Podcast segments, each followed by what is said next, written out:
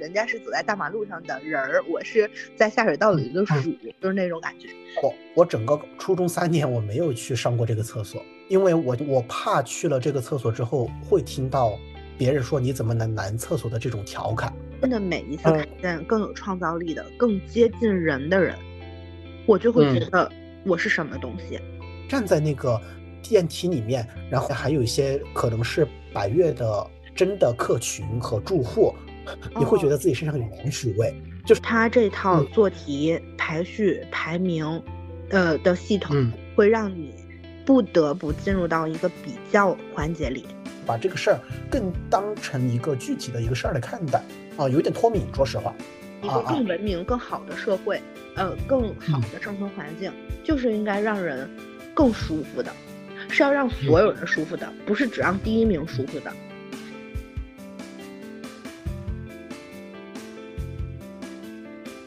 普通人说是一档由两位好朋友主持的分享类闲聊播客。两位主播 K K 与菲菲身处城市不同，处境一致；从事行业不同，兴趣一致；生理性别不同，性取向一致；性格不同，困惑一致。我们因为普通，所以无法被标签化和精准定义，无法被概括与识别。我们无法给出答案，只希望能提出你也曾思考的问题。关于如何成为一个能够获得幸福的普通人，我们还在路上。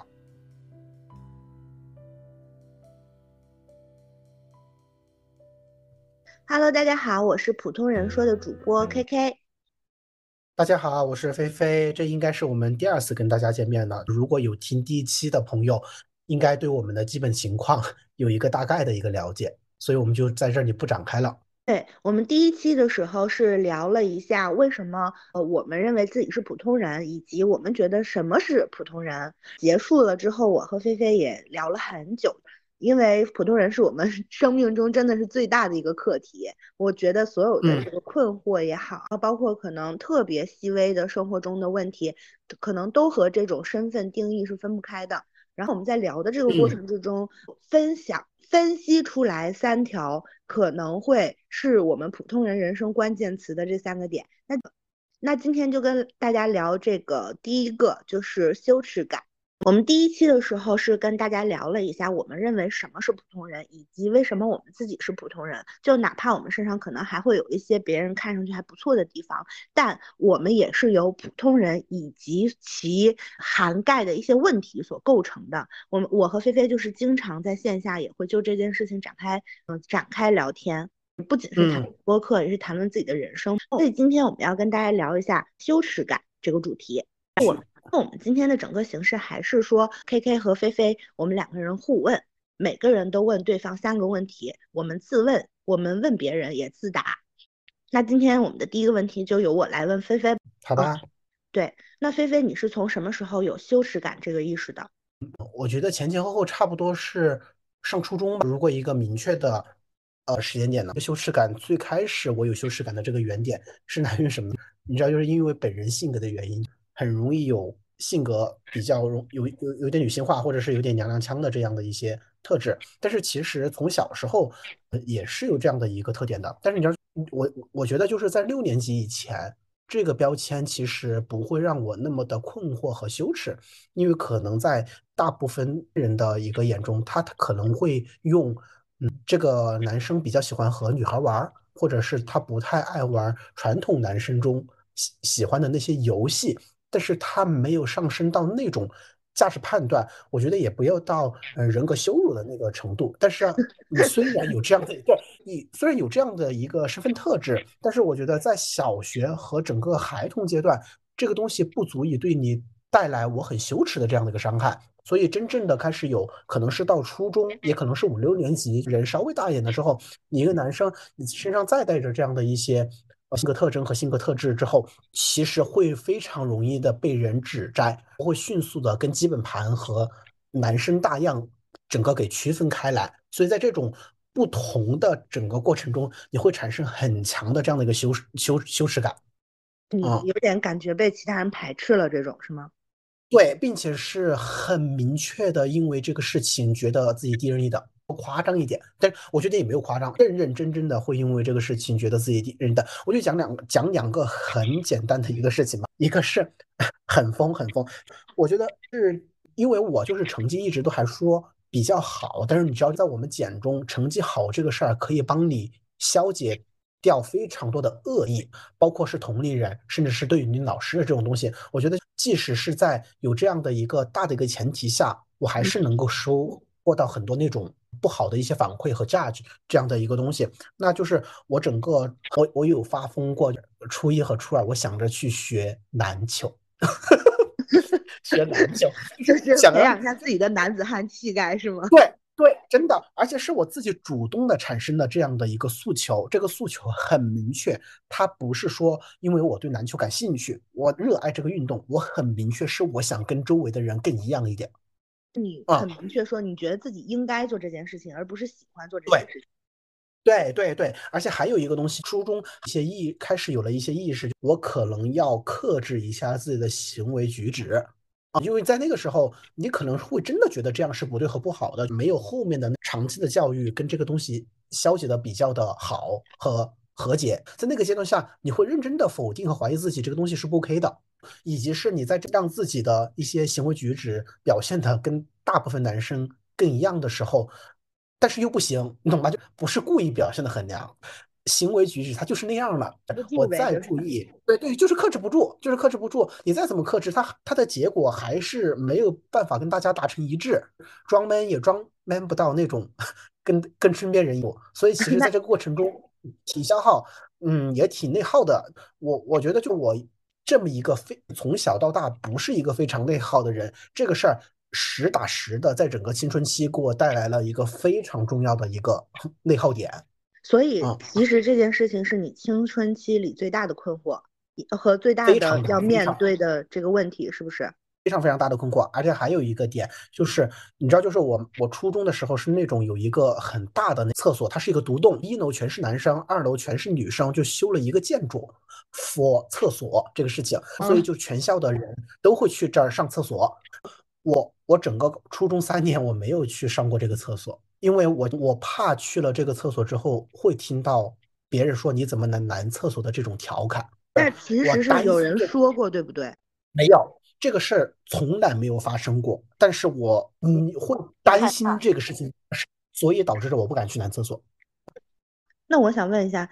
呃，娘娘腔这三个字是曾经有别人指责过你吗？他说，哎，这个桑鹏飞这个人好娘，是个娘娘腔，或者说你怎么翘兰花指啊？你说话怎么夹着嗓子？啊？有这种特别具体的？有有有有。然后是然后是什么样的人对你发出的这个？这个评价呢？我觉得是持续性的，在生活中会有持续的这样的一个反馈，包括你的老师或者是你的同学开玩笑什么样之类的东西。但是我我我脑海中有一个最最严重和我对这个事情最深刻的一个记忆，大概也就是那种小学到初中的一个暑假，然后我们家一起在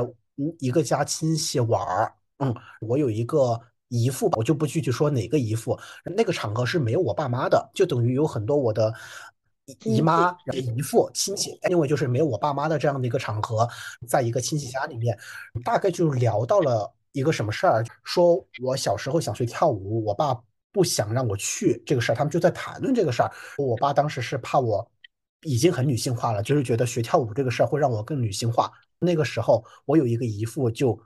当着我的面说出。说，那他现在还不是个娘娘腔？那你当时他说完这个话了之后，你啥感受呀？我没有什么，我记得这个事儿，但是我在当下没有很明确的表达我的情绪，而且我觉得我那个姨父当下的那不像是需要嗯怎么说凌辱我或者是霸凌我、羞辱我那个感觉，他是觉得我还小，我听不懂这个事儿，但是你懂，你懂吗？就大人以为我我听不懂这句话。我就很好笑，那个那个场合会非常像大人跟大人之间聊天，他们自动的把小孩当空气，以为小孩听不懂，但是小孩什么都记得。理解，所以其实你跟你家庭条，在你跟你家的关系还不错，这个姨父也不是一个坏人，他只是对对对对，自然而然的产生了这种感觉，并且说了出来，并且他完全不在乎你在他旁边 在听着。对对对对，我。完全不在乎，真的是完全不在乎。所以你知道，这这样的东西可能还有一些，但是整个的青少年，我觉得甚至我觉得应该是在高中之前，都会有这样的的羞耻感，而且是非常非常的严重。理解，我跟你其实有一点像的，就我最早最早产生不知道说这种感觉原来叫羞耻感，但你长大了之后你才明白这个叫羞耻，咋回事呢？我感觉我小时候是有点笨的，就学拼音的都学不学不明白的那种。那小我在大概在三四岁的时候真的是非常小了，然后我们家的关系就是有也不是复杂，我认为是一个很普通的亲戚构成。我和我小妹是我舅舅家的妹妹，有点是堂妹还是表妹，我有点分不清。她是要管我大姨的老公，应该是叫老姑父吗？还是什么？反正因为我我妈妈是管我大姨的呃老公叫姨父，她应该管我大姨的老公叫姑父。我小妹是比我小的嘛，她就是叫这个事情分得特别特别清楚，大姑父就这样叫，我是一直都不记得，我就是想不起来这个人叫什么，我就老跟着他一起叫。他叫姑父，我也叫姑父。我一叫错，所有人就笑，说：“哎，又叫错了什么的。”我记得有一次特别清楚，是我站在我们家，因为当时啥在姥姥家，在姥姥家还是平房，我站在那个玻璃窗外面，站在院子里，想叫这个是大人逗我，就大人在屋子里面，他逗我说：“你管这个人叫啥呀？你管你大姨的老公叫啥呀？”我就说父，完了所有人哄堂大笑，完了我。到现在为止都记着那个感觉，那种热意从脖子根儿慢慢慢慢扩散到脸上，然后蔓延到我的脑门儿，烫，就是想消失。就后来我就理解了什么叫想钻进地缝里，就你真的想消失掉，就不想面对这一切。它体现出来的肯定就是你有点笨，你犯错了，你被人发现了，然后你并且被人指指出来了之后，它还有一个后续，就是大家在笑话你。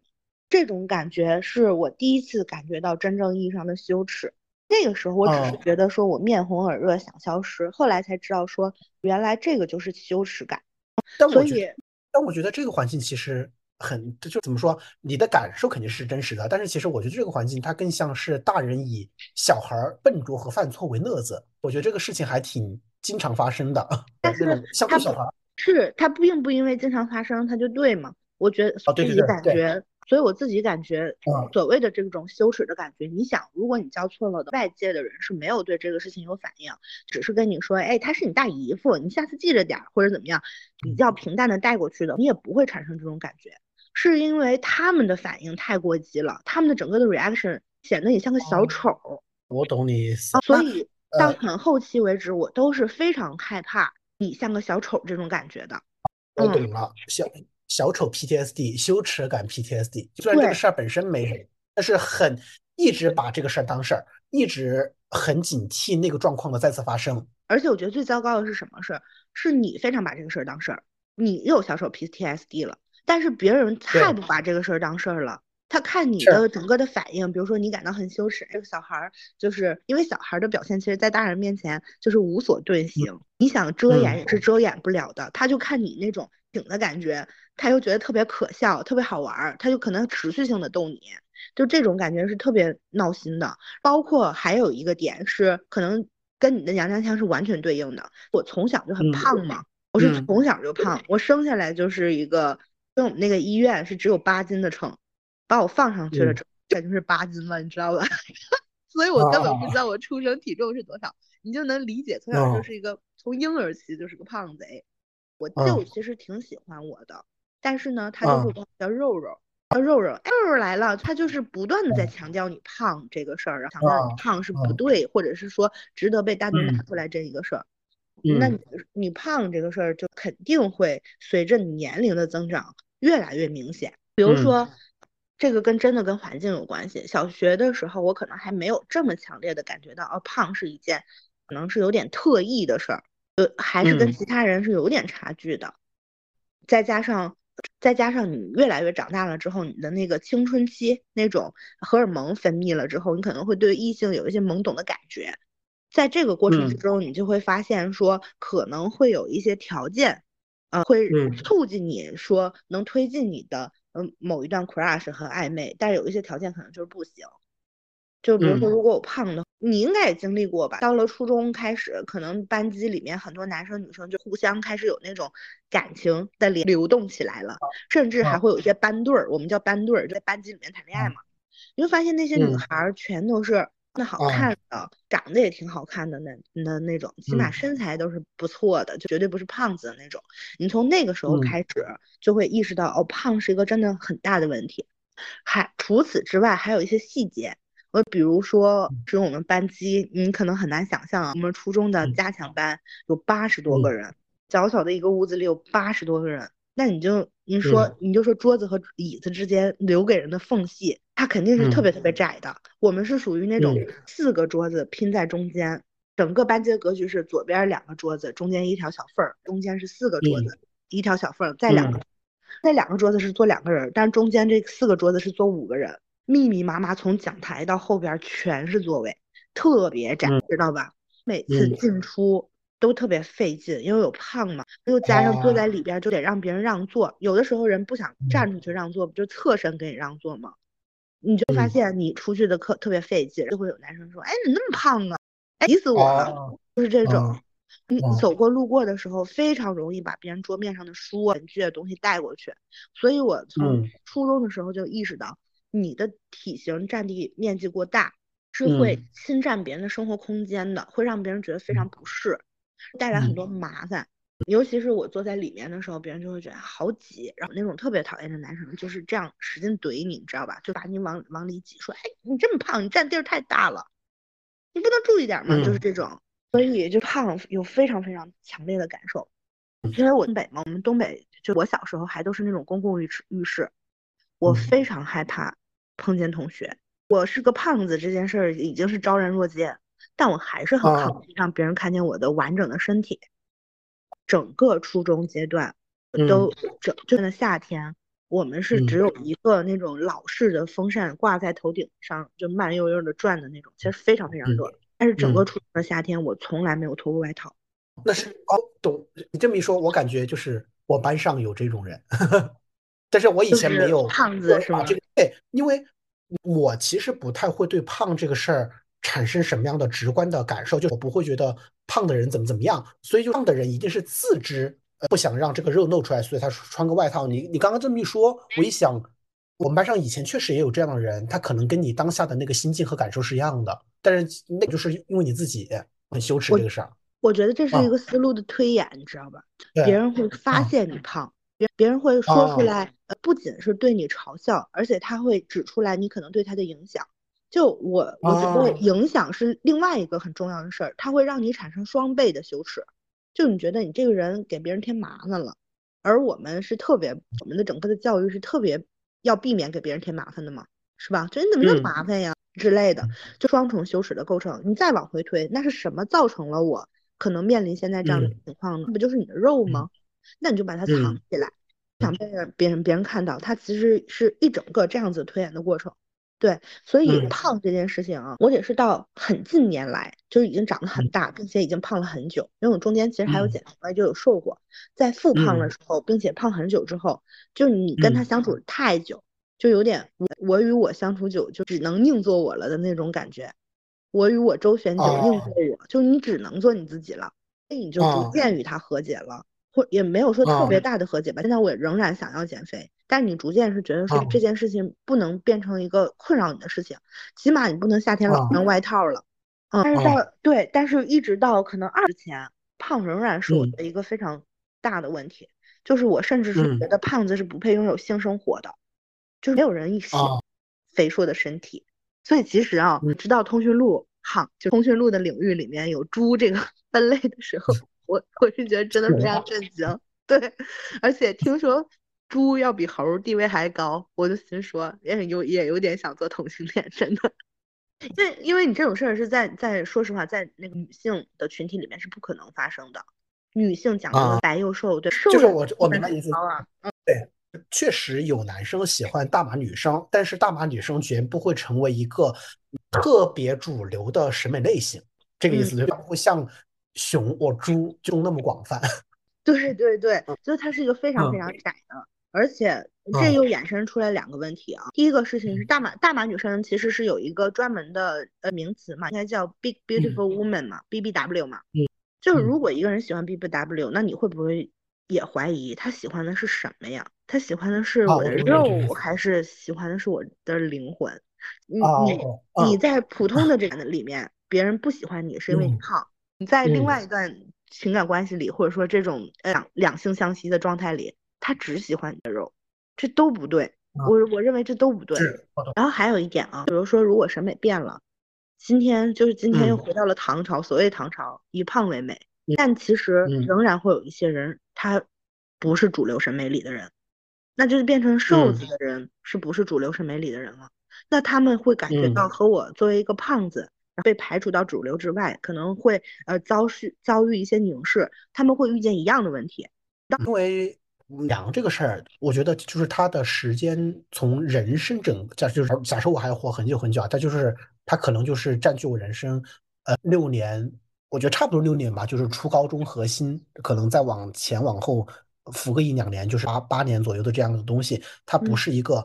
呃那么那么长的一个时间，然后但是它确实时间太重要了，就是蔓延了我整个青春期。我觉得它在我把这个事情消解消解之前，它其实是很核心的，对我产生了非常结构性的这样的啊、一个影响，包括我的行为方式，呃，跟人相处的这样的一个距离感。那你觉得就是胖这个事儿对你有这种核心的结构性的这样的一个影响吗？肯定是有的，甚至我认为它构成了我的某部分性格。就啊我我是一个非啊常软弱、特别害怕主动发起发起对话的一个人，因为我有啊我真的会有觉得有点在长时间的静音，在长时嗯。间的被凝视，在长时间的嗯。被挑剔的这个过程之中，我成为了一个嗯。下等人。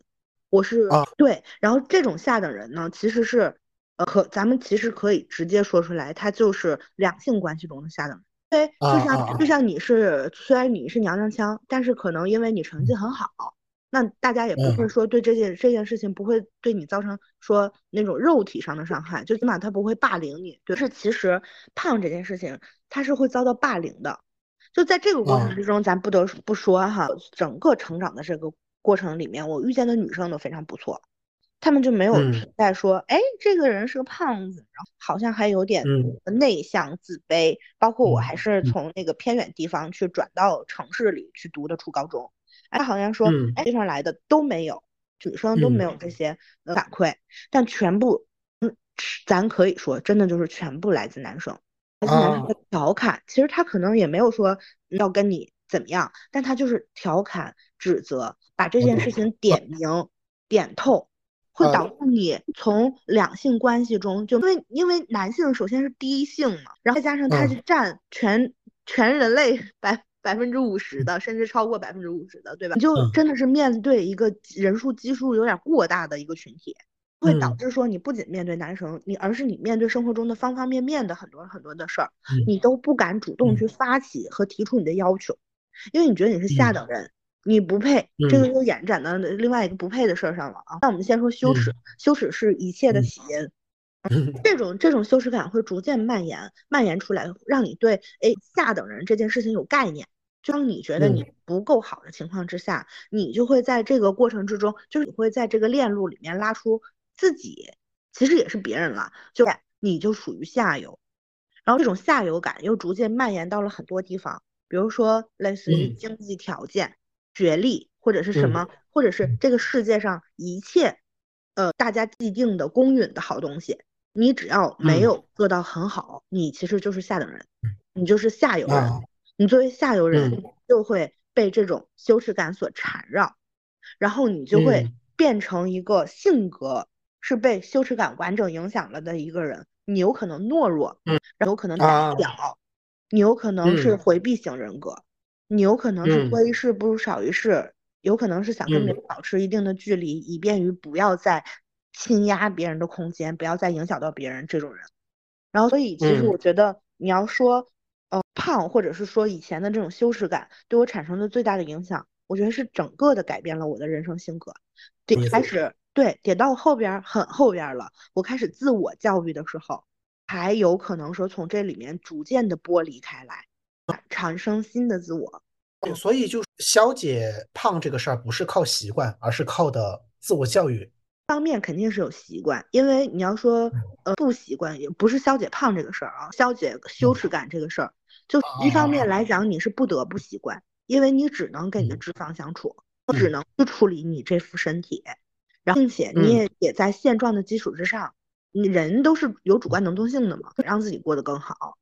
我以前是，你看我以前是连短裤都不敢穿，就长裤就过夏天。但是进展到现在了的话，虽然我已经是个大胖子，就我初中的时候还不是大胖子啊，但是现在已经是个大胖子了。在这个前提之下，我还是会穿那种，哎，知道吧？就是日式学生那种白袜，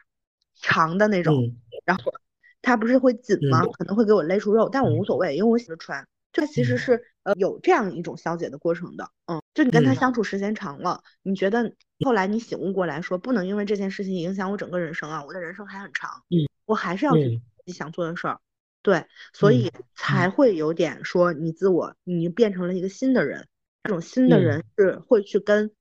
呃，你变成了一个新的人，你跟你的身体和你的灵魂站在一起，去抵抗外界带来的这种必须呃让你和你的身体分离开，让你自己也去榨着你的身体的这种感受。那你呢？就是你现在有没有觉得说以前别人都管你叫娘娘腔啊，怎么样？然后这件事情。对你产生了什么持久的影响吗？这个东西在我现现在我身上现在留下的底色和人生印记没有那么那么强。嗯嗯，人生阶段的一个画面就是好像把它装在一个箱子里面，就是但是不是因为我不面对它，就想把它故意装在一个箱子里面，这种装在箱子里面就是被装在里面呢，你跟我之间的关系拉的比较的远。我单单从影响这个事情上面来说啊，就是我觉得反而这个事情对于我来说有一些比较正面的影响吧，主要还是来源于我克服和消解这个过程。因为其实我对娘娘腔这个事儿，它不是一个嗯怎么说习惯的一个过程，它完全是靠后来的价值观和自我再教育的这样的一个过程。我觉得，其实正是由于嗯我可能在某一个。人生阶段有这样的一个特质，它让我产生巨大的羞耻心。那么，在我后来从小地方进入大城市之后，我有了更多的信息源的一个输入和这个事情本质的呃一轮新的一个自我构建之后，我对这个事情呃，所以你说这个事情对我来说，呃，我觉得最大的影响是对于羞耻，对于一个结构性的羞耻感的消解的这样的一个影响，就是我感觉我我会这个事情了。就是我的学会明白了，就是你这个想法真的非常老中哎，你知道吗？老中人就是痛苦，痛苦让我成长，我我成长了，所以我要感恩痛苦，就有点这种感觉。对，我觉得你你说白了会有一点，但是也没有这么老，就是苦大仇深。你你说就是你这个事情让我现在变得敏感多疑、不自信，或者是它结构性的对我嗯未来持续的人生造成什么？想法和个性上的影响确实是不不是特别特别大了哦，明白。但是我真的想问啊，这个这种你你觉得它没有产生那种影响，因为你已经逐渐把它消解掉或者怎么样，然后觉得也没有对你性格产生呃根本性的影响。因为我认为胖这件事儿还是对我性格产生了根本性的影响的。就你你觉得没有？呃，是因为你还没有想到那儿，还是真的没有？你已经里里外外全都掏空掏过了，你发现你确实非常稳定，这些事儿只是让你外部感到痛苦，但其实没有影响你内里的结构，是这样吗？是，我觉得对内里的结构还好，我觉得也跟我性格可能有关系。我就是同样的事情，可能放在另外一个人的身上，他可能更高明一点，可能对他里里外外的东西影响多，他就发疯了。对对对，但是你说我确实是一个地名人儿，就是话外话，就是我确实是个地名人儿，就是我我很要往前走，就是东西它不剧烈，也不代表这个东西它不严重，也不代表这个东西它不痛苦。我觉得这个东西都是客观存在的啊，只是可能因为我我这个人就是这样的一个特质，所以就还好。理解是因为你的结构稳定，就是人一从普一开始，你就是结构非常稳定的一个人儿，然后事儿呢能感觉到，但是它不会渗透进去。对对对对对，嗯，那其实我觉得你已经回答了我想问的第二个问题。我本来是想问你怎么处理这种羞耻感，然后这些曾经让你感觉到羞耻的事儿你已经解决了，那相当于其实你的处理方式用你就把自己作为方法，哎，你本人去直面它，我非常这样，嗯，处理的方式就是很把自己当方法，很要找嗯出路线和解决，对，就很爱拆解解构，然后拆到最细，然后会发现它什么都不是，然后再把你自己拼回去，你会发现它对你没有影响，是吧？对，因为其实说实话，就是不仅仅是娘娘腔这个事儿啊，其实我觉得核心的羞耻感，对于咱普人来说，它是一个此消彼长的这样的一个过程，就除开。就是说，当我把娘娘腔这个核心的一个羞耻感，嗯，消解掉，或者是通过自我教育把它和它和解的相对来说比较好之后，这个时候又会产生嗯其他的这样的一些比较嗯显而易见的一个羞耻感，就是嗯，因为我那个写掉娘娘腔这个羞耻感的东西，完完全全是来源于从小地方到大地方，从高中到大学，呃，新的知识和价值观体系下的自我建构和自我教育的这样的一个过程，但是在这个过程中。又发生了一个很明确的新的那个羞耻感的冲击，就是小地方到大城市的这样的一个 那结构的羞耻性啊。对，展开讲讲。因为我跟你说，我记得一个非常明确的两个点啊，一个是当时我有个表哥，我表哥有个对象，然后我们三个人一块儿坐地铁，然后接着第二天，我表哥就跟我说了一句话，说他的对象说我挺土的。你知道，但是就是我很，就是这个表哥的前任和我表哥都是很好的人，他们绝不是带着那种架据我的这个东西来指摘我什么的东西，就是是一个正常的呃朋友之间的这样的一个对话，嗯啊，但是我就是记得这个事儿，就是我那个时候意识到，我跟边上的人。跟在这个大城市里面 浸泡过的人，就是有一套的都市观念和都市生活方式洗礼的人，是有明显的一眼能够被区别开的这样的一个差距的啊。那样的一个节骨眼下有羞耻心啊，会觉得可能在北京生活，对于我这样的一个家庭和原生背景的人，他是有一定的羞耻感和局促性的啊。就是下等人了，又是又突然又下等人了啊！就娘娘腔下等人变成五线城市下等人，嗯，对。呃，然后还有一个很，有一个很，也也有一个很很明确的一个记忆点，就是我那个二的时候实习，因为我是学植物类似的这样的一些专业的嘛，然后当我去一个花艺店实习，但是那个花艺店它就是那种不像大家。想的那种社区花店，它是那种呃叫的 to B 端的，就是我们就是接一些高级酒店，或者是杂志拍摄，或者是一些走秀活动这样的一些东西。所以你知道，就是我记得是在圣诞的时候，我当时去那个国贸的那个百悦，然后一个花艺装置，然后然后就是百悦的那个大堂是在空中，所以我要坐那个电梯去那个大堂，然后是那个电梯里面只有我，不是不是不会按电梯，就是我站在那个。电梯里面，然后还有一些可能是百越的真的客群和住户，你会觉得自己身上有老鼠味，就类似于 是我呀，一个人 跑到大城市里来坐电梯了。那是我很明确的记得，就是冲击啊，阶级感，感觉有阶级差异，对，很强很强。对，第一次感受到了这么明确的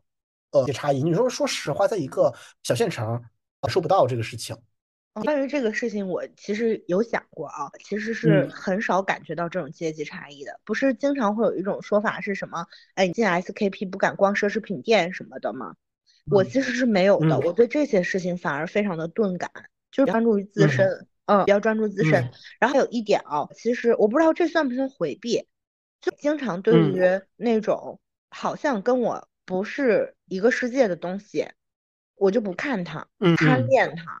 嗯，但你还在很小很小的时候，其实你相当于那个时候只是实习嘛，也没有说特别多的自己赚钱啊怎么样，也没有说自己还有就是还没有说那么强的能力武装好自己，让自己跟看上去跟他们一样，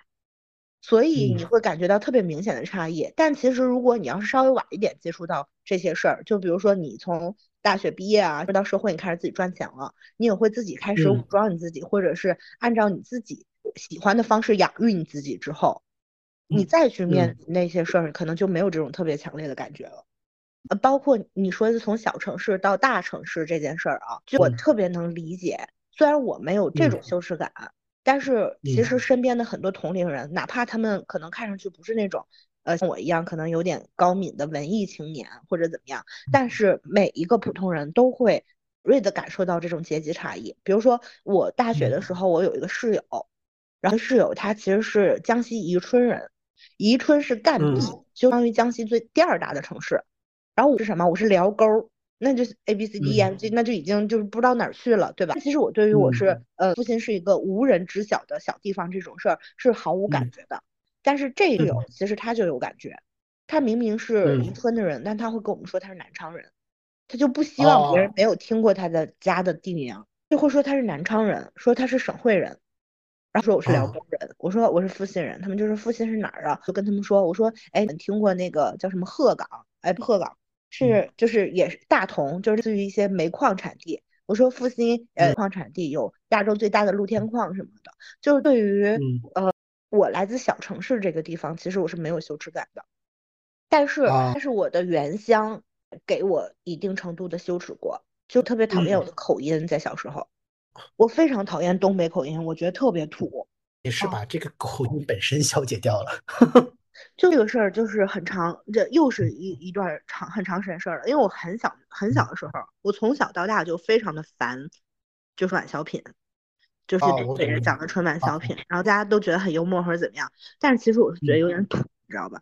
因为我从小自我教育的时候就会买很多杂志啊、很多书，然后嗯看电影啥的。我是按照 CBD 的方式来培养我自己的审美，我就会觉得有点哦偏这种接地气的东西是有点土的。但当然到很后来的时候，包括东北文艺复兴的时候，我就已经嗯不仅和解，甚至引以为荣。我觉得东北是个哦富矿，但是在你青春期，尤其是在你从小城市到大城市，而且我上的是传媒传媒学院的人嗯又漂亮，完了又有钱，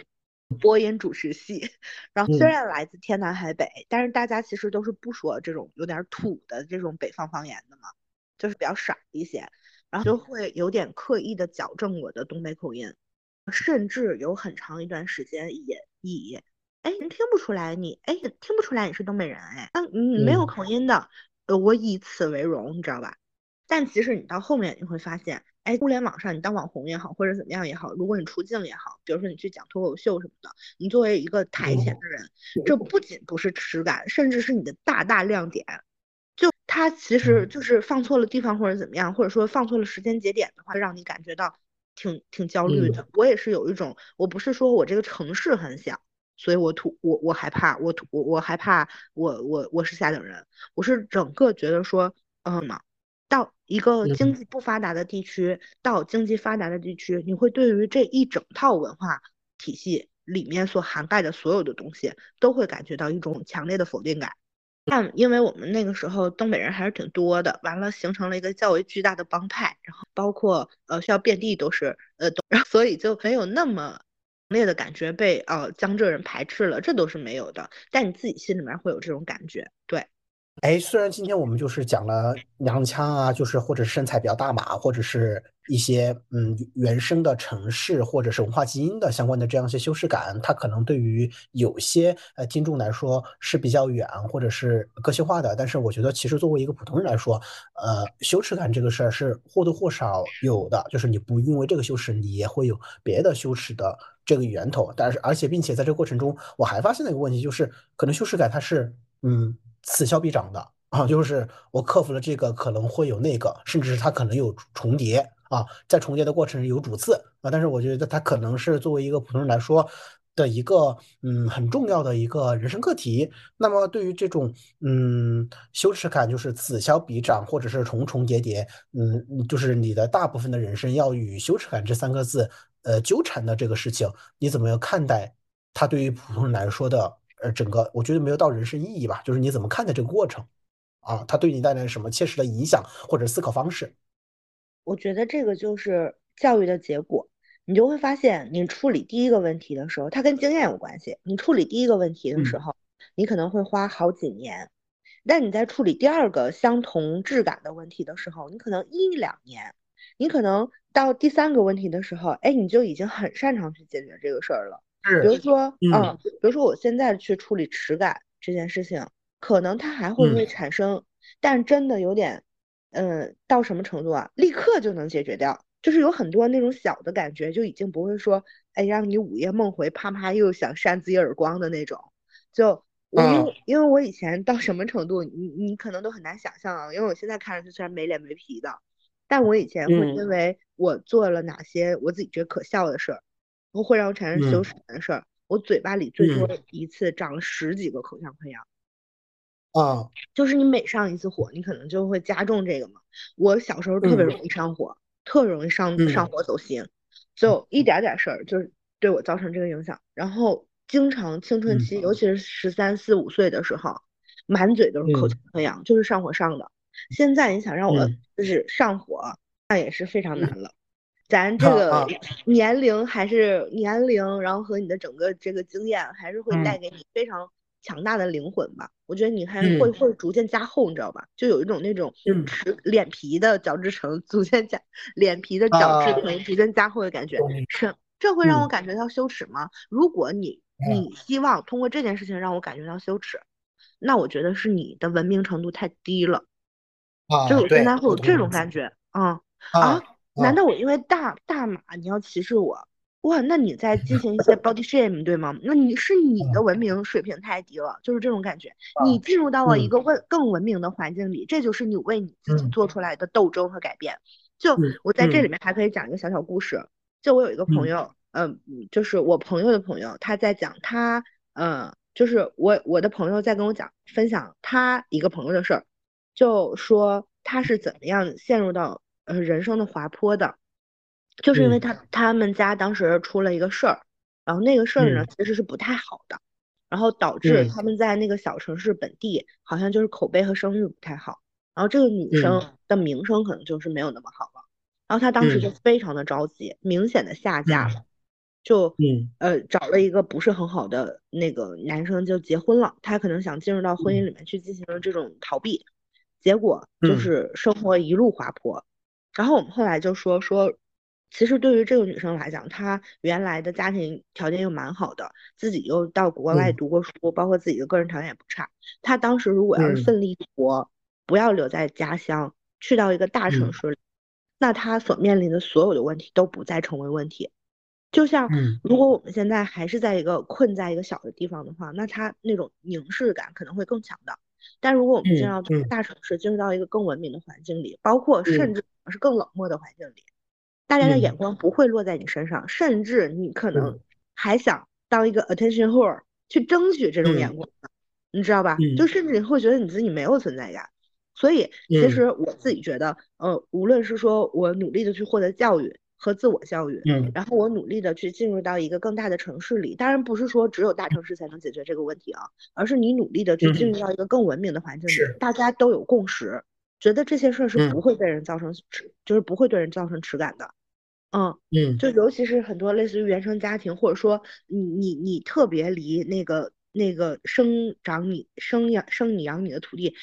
粘连特别感觉粘连感特别大的那种那种情况的话，其实呃是有办法解决的，那就是让你自己更文明，也让你身边接触的人更文明，你就会发现原来这些事情本身构不构成问题，所有的事儿都是主观的，都取决于你和你身边的人怎么看待这件事儿。嗯，是我的感受跟你差不多的，就是可能对于这个事情，嗯，更有自己一套成熟的一个方法论的，以及是他对于这个事情的处理的速率和结果，呃，都会更快和更好了。嗯，我我我对于我来说，它也是这样的一个成长过程，就是嗯，比如说我从我大学就是有这种呃社会阶层的这种羞耻感快过之后。可能在后面的人生阶段也会有一些别的问题，但是我现在回想，我可能在这个中间感受到的这种羞耻程度，或者是我消解这个嗯羞耻的这个速度，它会变得更快了。而且我觉得，嗯，尤其是到现在的这样的一个嗯人生阶段，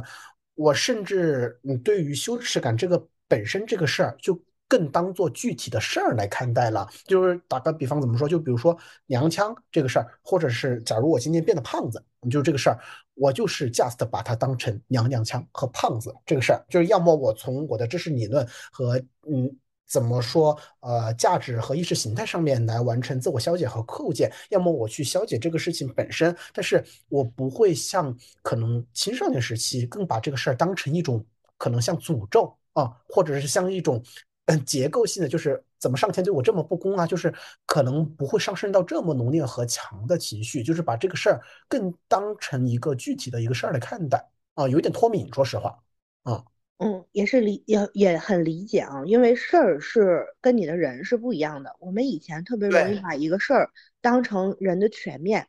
就是对三百六十度的嗯无死角的整个概括掉你，嗯其实不是的。那胖这件事情，它只是我的一个嗯。切面，对吧？它只是体重和你嗯的身材的一个切面，但其实你嗯。这个人是由非常非常多的维度构成的，你的性嗯格、你嗯。的想法，然后你的嗯。可能你爱的能力。然后包括你嗯。工作的能力，然后甚嗯。至啊，你哪怕是胖，如果比如说，哎，你化妆、呃化化妆、打扮打扮，你也是一个胖美女，就或者是嗯。说，你哪怕你今天呃就是非常丑，但这也只是一个切面罢了，嗯就不会再说呃由一个点会从点到线再到面儿，然后一个点把你的整个人生全面的覆盖掉，这是非常难的。嗯嗯。嗯嗯，不过你说的这个此消彼长，我确实是觉得，呃，有这个情况存在。人只要是活着，就会不停的去面临新的课题嘛。所以其实嗯你会发现啊，有一些实感其实它是新产生的，就对它是会嗯呃有点更现代。你进入到现代文明嗯的这个过程之，就是你进入到现代文明的这个环境里了之后，可能会消除掉一些老的、特别旧的、传嗯统的这种耻感。但它又会产生嗯全新的鄙视链和全新的耻感。就你有没有嗯发现说，你最近可能进入到了一个成人阶段，哪怕我们脸皮很厚了，或者说哪怕我们对嗯这个事情的消解速度变高了，但是它仍然嗯还会有这些点不断的冒出来。你有这种感觉吗？有非常明确，就是起起伏伏，就是隔一阵儿下阵雨这种感觉。就是我我我举几个比较具体的一个例子吧，我觉得我稍微说远一点儿，我觉得就是那种就是就是我们这种新少数群体会有那种就比如说呃长得好、身材好，或者是嗯他的生活方式比较的都市和现代，就是比如说出去玩的比较多啊，住酒店啊，或者是他穿名牌这些东西。然后他又特别要在社交媒体上面展示出来，同时能够受到很多欢迎和关注度。那其实对于这种嗯类型的 人，其实在某一个人生阶段是会有耻感的。你知道，就是面对这种，感觉有老鼠味啊，就是本质上他也不是一个什么不普通的人。就是说实话，你抛开这些标签，他也是一个普通人儿啊。但是你面临这个东西也会有羞耻感，然后再接着就是还有一个很明确的一个事儿，就是你也知道，就是我我就是我们俩认识，是因为我们有共同的朋友，然后嗯，而且尤其是我记得我第一次去你家的时候，我后来不是为什么这么记得你？当时我第一次去你家，就是住那个。嗯，就是三三桥附近的那个家的时候，我当时也有很强的羞耻感。那种羞耻感是来源于我，我那个时候大概才大四啊，就是我可能是作为一个学生看到了一个有独立的呃都市生活的一个样本，就可能他自己租了一个 loft，他甚至是在创业。就是我本能这个东西对我冲击那个冲击挺大的，就是面临的可能嗯自己可支配的空间很大，然后因为自己展开的事情很多，面临这样的一种。呃，比较相对复，对一个学生来说相对复杂和饱满的一个社会人来说啊，会产生一个本能的啊羞耻感，以及是后来，比如说在刚刚刚开始工作的时候，因为我第一份工作是国企嘛，然后在这个过程中，你可能看到。嗯，稍微比你职级高一点点的人，因为他并不是一个非常扁平化的公司，或者是经验比你更丰富的人，你在很多的开会的时候，你不是很敢表达自己的啊观点和想法。虽然别人并没有压制你啊，但是会因为自己会有这种潜在的呃位置的不平等性而羞于和耻于表达自己的想法，甚至是在日常的整个嗯嗯为人处事和相处这种。过程中会有一种低人一等的羞耻感，所以我觉得就是羞耻羞耻感这个事情就是源源不断，你在每一个很具体的境地和情况下，会源源不断的产生新的问题。就包括虽然我到现在这个阶段，我觉得我把自己整理的相对好，但是我相信一定还会有。嗯，那你呢？对于这个事情怎么看？就我能理解这种事情的发生啊，就比如说像你说一开始进我家，可能觉得我是一个更大的人，然后你因、嗯。因为你是一个更小的人，产生这种羞耻感，然后包括现在很、嗯。呃流行的那种词儿叫呃什么潮人恐惧症，其实我觉得它不嗯。是说呃恐惧，他其实是面对更潮的人，他有那种老鼠味的羞耻感。我真的觉得“老鼠”这个词提的特别好，就有点类似于哦，人家是走在大马路上的人儿，我是在下水道里的鼠，就是那种感觉。但嗯，我对这些的感受不是特别深。我现在仔细想了一下啊，还是在两性的层面上，我是有耻感的。我觉得这个，一方面跟你。呃，受到的这种婚恋观是要讲究什么门当户对呀，然后女生被挑选的这个第一条件仍然是外表啊，就是我说的这些不是我认同的，而是我归纳总结的啊，就是这些事情它仍然还会影响你。嗯，我倒是对潮人没有什么感觉，但是如果我要是碰见帅哥的话，会有点，就是，你知道吗？就是会有点说，呃。不知所措，就有点不知道，尤其是呃顺直帅哥啊，因为我认识的那种同性恋帅哥还是非常多的，就对他们对他们就没有任何的感觉。但是如果我要知道顺直帅哥的话，我真的会有点就是不能做任何事情，就是只能默默的等待。然后这种耻感，我认为它其实是跟恐惧息息相关的。就你在从颜值这个维度上来讲，你有点像下等人了之后，你会发现你很害怕上的人伤害你。嗯，因为上的人就是在潜意识中赋予了可以伤害别人的权利，你发现吗？嗯。嗯。嗯，就呃呃，男的作为第一性，他其实就是可以去榨着女的，他可以有这种南宁的存在，他简简单单的一个眼光，他其实就是可以。伤害到你，让你深深度开始内耗，就去想说，哎，我是不是太土了，太丑了？我是不是打扰人？包括我前两天跟一个大马的，也是大马的朋友再去聊这件事情，你知道他说啥吗？他说你有没有这种感受？就如你作为一个胖子，你有的时候去对呃还不错的男生去表达好感的时候，你很担心这对其他人来讲是一种性骚扰。啊 啊。嗯，因为就是我代入一下，我有点明白，但是我肯定没办法感同身受。嗯，对对对，这这很正常嘛，就是因为咱们中间还是有 B，因为每个人和每个人都不一样。然后哪怕女生，呃，微胖的女生和大纯大码的女生也都不一样。然后因为我俩都是那种真大码女生，所以他说了之后，我真的是非常感同身受，我就一下子明白为什么我面对呃一些男的条件更好的男的，我是很我是很局促的。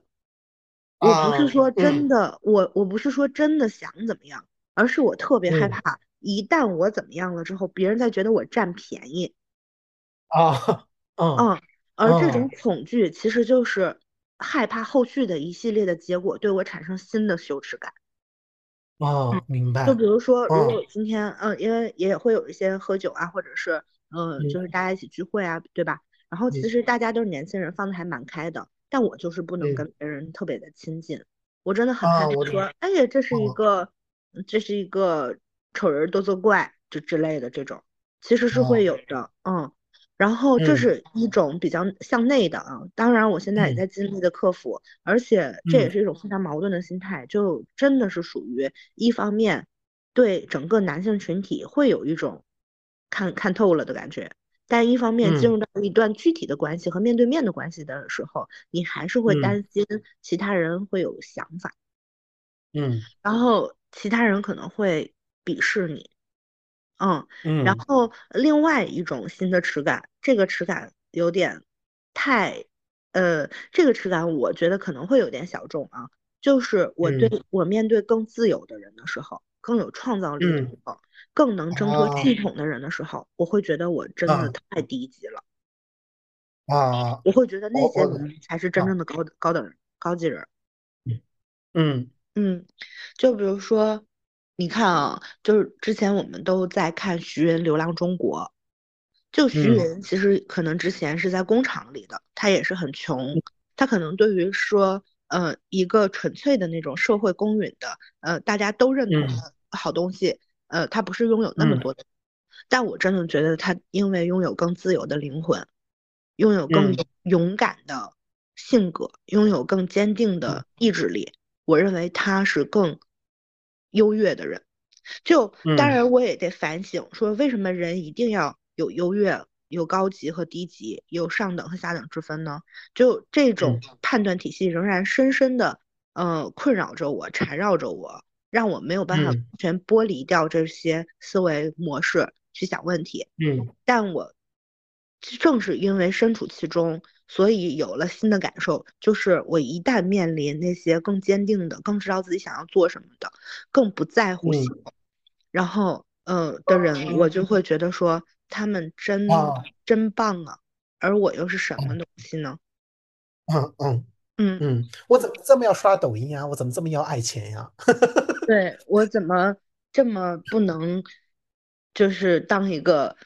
就是真正勇敢的去追求自己想要的东西的人呢？我怎么 就是沉迷在一些低俗的东西里呢？就是会有这这种对，其实这个倒不是对我造，这个没有在纯粹的外界，就是这种是没有对我造成真正意义上的伤害的，但是他会逼我。转过身去，面面对我自己，嗯，面对我就是总有那么，对，就是总有那么个 moment，就是这个情绪它就是产生了，就是总有这样的，啊，对。然后每一次遇见这种情况，前两天我不是看费里尼的《甜蜜的生活》吗？然后我不就是跟你说 说，就是又开始大放厥词。真的，每一次看见更有创造力的、更接近人的人，我就会觉得我是什么东西。嗯，就是觉得被人家净化了，而我是肮脏的、污秽的，我是浑浊的。嗯嗯，会有这种这种这种，就是真的非常非常难以解决了。但它一方面它不是一个真正要被解决的问题，但一方面它也是一个绝对解决不了的问题，除非你改变。但是你改变了之后，你仍然会面临新的粘连、新的嗯解决不了的东西，或者说更复杂的困境。嗯。所以我现在就是，就是先看吧，咱还是特别普通的一个心境是啥呀？仍然会觉得说，你只有做到了 A，你才能得到 B。嗯嗯，这也是一个普通人的很难克服的这个心态，就是为什么我不能直接去得到呢？我为什么总在等一个时刻？为什么我总在等条件好了？就是我觉得还是害怕、恐惧。是，嗯，是，嗯意思。嗯，对，然后再再就是因为就是我们各有各的一个情，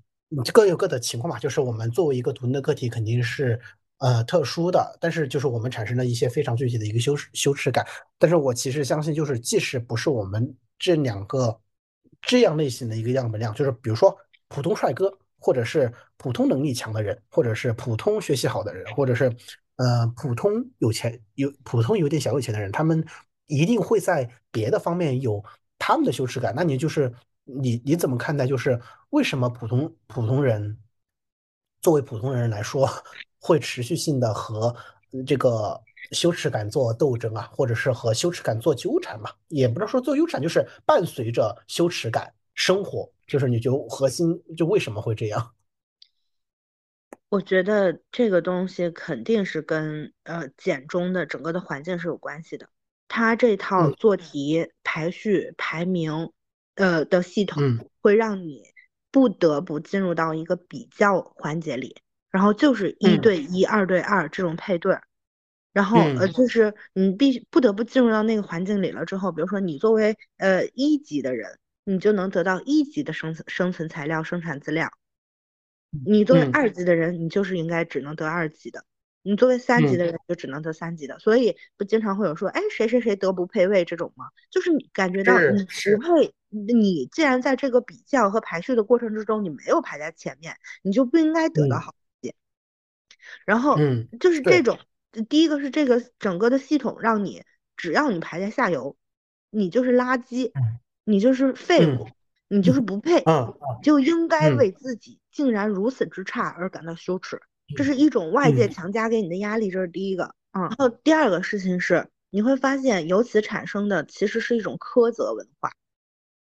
啊，就是没有人对你说好话，只要你做的不够好，没有人对你说好话。如果一直是不反馈的话，一个人真的很难自信和很难坚定起来。所以我们就是不停的不不停的通过面对别人提出来的问题来去想，这是不是我自己的问题。是不是全是我的问题？是不是我必须去解决掉它？如果我解决不掉，我就产生了一种新的我解决不了的羞耻。我既有 A 的羞耻，又有解决不了 A 的羞耻。嗯嗯，我就是在想，其实归根结底还是外界太严苛了。你就是说，如果成绩不好又怎么样呢？我我是这今年啊，这两年我才意识到，就是之前我还在想呢，就是不是说国外的那种教育不在可能真正进入到那种呃高等教育，就是那种大学制的这种学院里面，就是之前其实不是不讲究排名或者是分数的嘛，就是它可能更多是 A 呀 B 呀，就是它是一个很笼统的东西。我以前就在想，而且想象不到这套系统是怎么运作的。我说，哎，那不排名，那怎么排座呢？就之类的，就是想象不到，你知道吧？然后现在我就意识到了，不排名真的会深深刻刻的影响人一整套去，就是建构自我价值判断的这个这个这个体系的。就因为你不排名，你不觉得自己是上中下的人，你只觉得你是自己。嗯哦，我在想，如果我要是从小生活在一个完全不排名的这个情况之下，然后所有的这个都是积极的引导式的，我今天也会和呃我那样子成长下来的，就是相当于呃另一个时空维度里面的我和我肯定不是一一样的人，就哪怕我们的基因是一样，嗯。嗯，我那我当当然我们也不能说全部都靠外，全部都怪外在。那人就是有欲望的，对吧？你哪怕你是个生活西化的人，你真正的西方人，他们也在追求好的东西，就比如说更有钱，然后更有名气，然后更有地位，对吧？然后更有话语权，其实也在征求这些东西。你只要有欲望，你就非常难，呃，去说我在没有达成欲望的时候，我也是舒服的。嗯，懂你意思。对。那你怎么去想这个事儿呢？就是你怎么看待你这一生都在跟羞耻感做斗争这个事儿呢？嗯，其实我的想法跟你差不多，就是我觉得一个肯定就是大的，嗯，文化背景和我们的文化环境成成长环境下，就是它太让我们注意我们弱的地方了，就是我们时时刻刻就拉着一根弦，我这儿不好，我这儿不同，我这儿跟别人不一样，就是。对这个事情太警惕，嗯，对这个事情太警惕，然后，嗯，所以对于基本上，嗯，普通的人来说，只要是在这样的一个大的一个背景下，就是我觉得很难跳出这样的一个结构或者是叙述语语言，然后来完全的挣脱出去，就是用自己的方式和叙述语言来看待这个问题。啊，就是哪怕是到我们现在啊，就是到我们现在，我们意识到为什么我们会产生羞耻感，以及是我们意识到可能羞耻感是它怎么产生，以及是它对于我们这样的人来说，可能是一个终身命题吧。啊，无论怎么样，但是它都没有变成没有这个命题，懂吗？就是到现在我们沉淀的也是如何去感受、接纳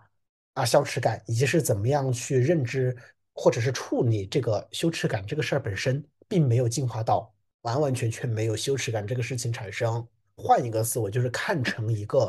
呃打升级打怪的一个方式就行了。就是你你就不得不做，你就是要用这个方式和一环接环的羞耻感，来让自己的呃价值观和整个人的状态更加的平整啊。就这样这么看待这个问题就 OK 了。就是迭代你自己呗。对对，它就是一个迭代过程，嗯，那咱也没办法，嗯嗯，我跟你是完全不一样的，我纯恨，我就恨，我真恨，我觉得与其责怪自己，不如就是怨恨外在，这个事儿，对，与其责怪自己，不如怨恨外界。我认为这些就是应该发生的，就是我觉得一个更文明、更好的社会，呃，更好的生存环境，就是应该让人更舒服的。是要让所有人舒服的，不是只让第一名舒服的，要让最后一名也有他的位置去。哎，我有一个朋友真的有大智慧，就是当时我从小就是属于那种，哎，就是哎想要那个飞黄腾达的那种人，就老要想一些我以后要干大事儿。然后我就问我好朋友，初中时候的好朋友，我说，还有高中时候的好朋友，我就说，我说，哎，那你有什么理想？就是要问人家这个，你有什么理想？人家说说，哎，我想结婚生子，过幸福的生活。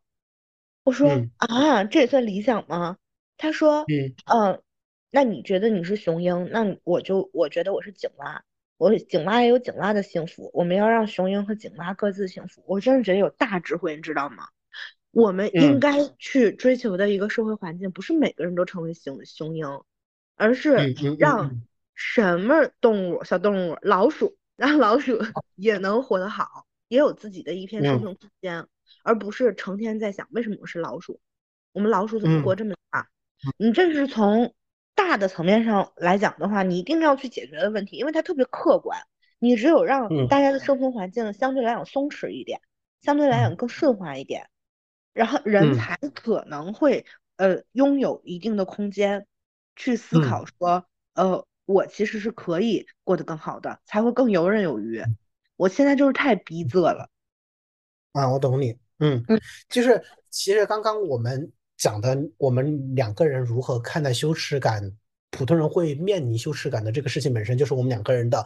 呃，态度和观点不同。我就是又意识想到了另外一个问题，就是我完全明白且同意你刚刚说的这一段的话，但是就是为什么我会选择我的那一套价值体系和面对羞耻感的这个。问题呢？这个问题就是又可以引入到下一期的观点，就是我何德何能对外界有这样的一个想法？就是我何德何能的讨厌外界世界啊？就是你知道，就是这个是普通人的另外一个命题，就是嗯，与其怎么怎么样，我不如看看我自己能够怎么样去调试这个事情，懂吗？就是就这个事情又变成了一个我不配的一个问题。你有点犬儒哎，我就是要努力的改变世界，我觉得我就是要通过。发出一些声音来，然后让别人知道说，其实可以这样，就是我懂你意思。哪怕我还没有任何答案，但是我要提出来，我说那这些问题是客观存在的，而这些问题我觉得它本不应该存在。嗯，我觉得这也是我想做这个节目的原因。然后包括我现在不是在微博上经常去大力 输出一些，就是 抱怨，我觉得就是要说出来。我觉得不对的事情就是要。先知道它不对，我改变不了是另外一回事儿，然后我仍然去做自己的功课是另外一回事儿，但是我觉得不对，那就是不对。嗯嗯，大概是这种想法。好呀，嗯，好呀，那今天的节目就到这儿了，就是后面我稍微的过渡了一下，那我们就直接下期我们再来谈一下我不配这个事儿了吧。然后好的，今天就到这里，嗯，拜拜，拜拜。